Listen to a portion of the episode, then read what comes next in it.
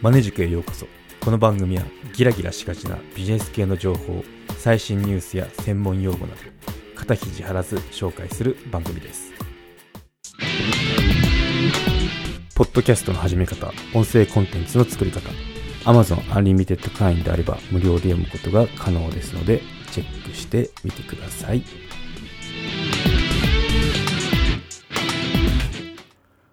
今回は一度鍛錬したものはなかなか忘れないものですっていうのを取り上げてみようと思います。はい一度鍛錬したものはなかなか人間忘れないものですよっていう話をしてみようと思いますね。うん。そうですね。人間本気で何かに打ち込んでいけば結構その練習、まあ、鍛錬日々してたとして離れたとしてもなかなかこうなかなかこう忘れないもんですよっていうのを話してみようかなと思いますね。今年に入ってからちょっと楽器の方、まあ、ギターなんですけどあの必死こいってあの昔のように 1日8時間とかそういうレベルであのやってたんですけど高校生とか8時間ってやらないな12時間くらいやってたかな、うんまあ、そんな感じで、まあ、そこまで時間は取れないんですけど、まあ、毎日こうつまびくようにして時間取って練習してますね、うん、で思ったのがまああのだいぶ結構弾いてなかった時期ってあったんですけどまああの弾けるもんだなって結構思いましたね。うん、あとまあちょっと離れたがためにそのなんだろう変な力が入ってなくてあこういうふうにあの弾けばよかったんだとかこう新たな発見とかあったりするんですよね。でまあ新しい曲とかやったってもすんなり入ったりしてであ結構その、まあ、その最初の方は楽譜の呼び方とか忘れてたんで ちょっとあのあの勘どころっていうかそこはあの何日かは必要だったんですけど結構もうそれもすんなりと思い出したかなって感じ。むしろその今だとちゃんとその感覚じゃなくてこのふわりを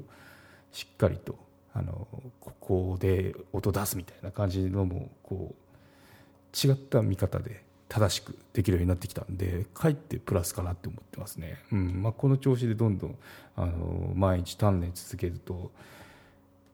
当たり前っちゃ当たり前なんですけどその以前よりかももっとどんどん違う高みにいけるんだろうなっていうのを感じてますねってことで、まあ、その楽器をネタでこの話をとってるんですけど、まあ、楽器にだけでなく、まあ、ちょっとあの 100m 走とかなんかスポーツで筋肉を思いっきり使うものであれば時間経ってくるとちょっと老化現象っていうのがあってあのタイム的に落ちちゃうかもしれないんですけど、まあ、そうじゃないなんかこのなんだろう。野球で言えばこのホームラン打つ時ってなんかこう見てるとこう救うような感じなのかな。なんか野球部員ってすごい飛ばしますよね。あれってなんかこう当てど当てるところとかこうなんかその勘どころっていうか分かんないんですけど あの野球やってないんで、うん、そういうのをこううまく利用してその遠くに飛ばしてるようなふうに思ったことがあるんですよね高校の時に。なんでそういったなんかそこも鍛錬だと思うんですよ。ここに当ててこのそのなんだろうタイミングで押し出すとすごい飛ぶとかきっとあると思うんですよね。なんでそういったのもやっぱこの数こなしていかなきゃあの身につかないと思うんですよ。なんでそういったものって結構いろんな競技でもあるんじゃないかなって思いますね、まあ、100m 走例に挙げましたけど私陸上部だったんですよ実は。で 100m 走とかもなんだろうこの筋力は抜きにして例えば走り方のフォームとかって強制したんですよね。なんで今走ったってもうその時の気をつけて直したフォームで走れるしっていうのはありますね。だそこっていうそこは一回こう身につけてしまうと崩れませんよっていうのは当てはまりますね。たとえそのスプリント競技でめっちゃ筋肉とかあの関係して老化とかの影響を受けるものだってもっていうのをちょっと今回取り上げてみようと思いますね。うん、そ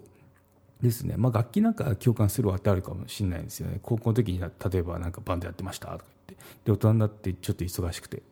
弾けなくたってもまああのまたやり始めたらなんかあのすごい弾けるとか昔よりか弾けるとかあるかもしれないですね。うん、で何が言いたいかっていうと、まあ、本気になって何かを習得することは一生の財産になりますよと。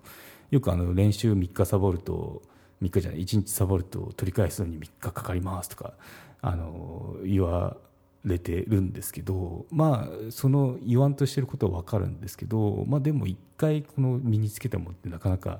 あの忘れることはないですよね。むしろあのそこからゼロからじゃなくてそのやっ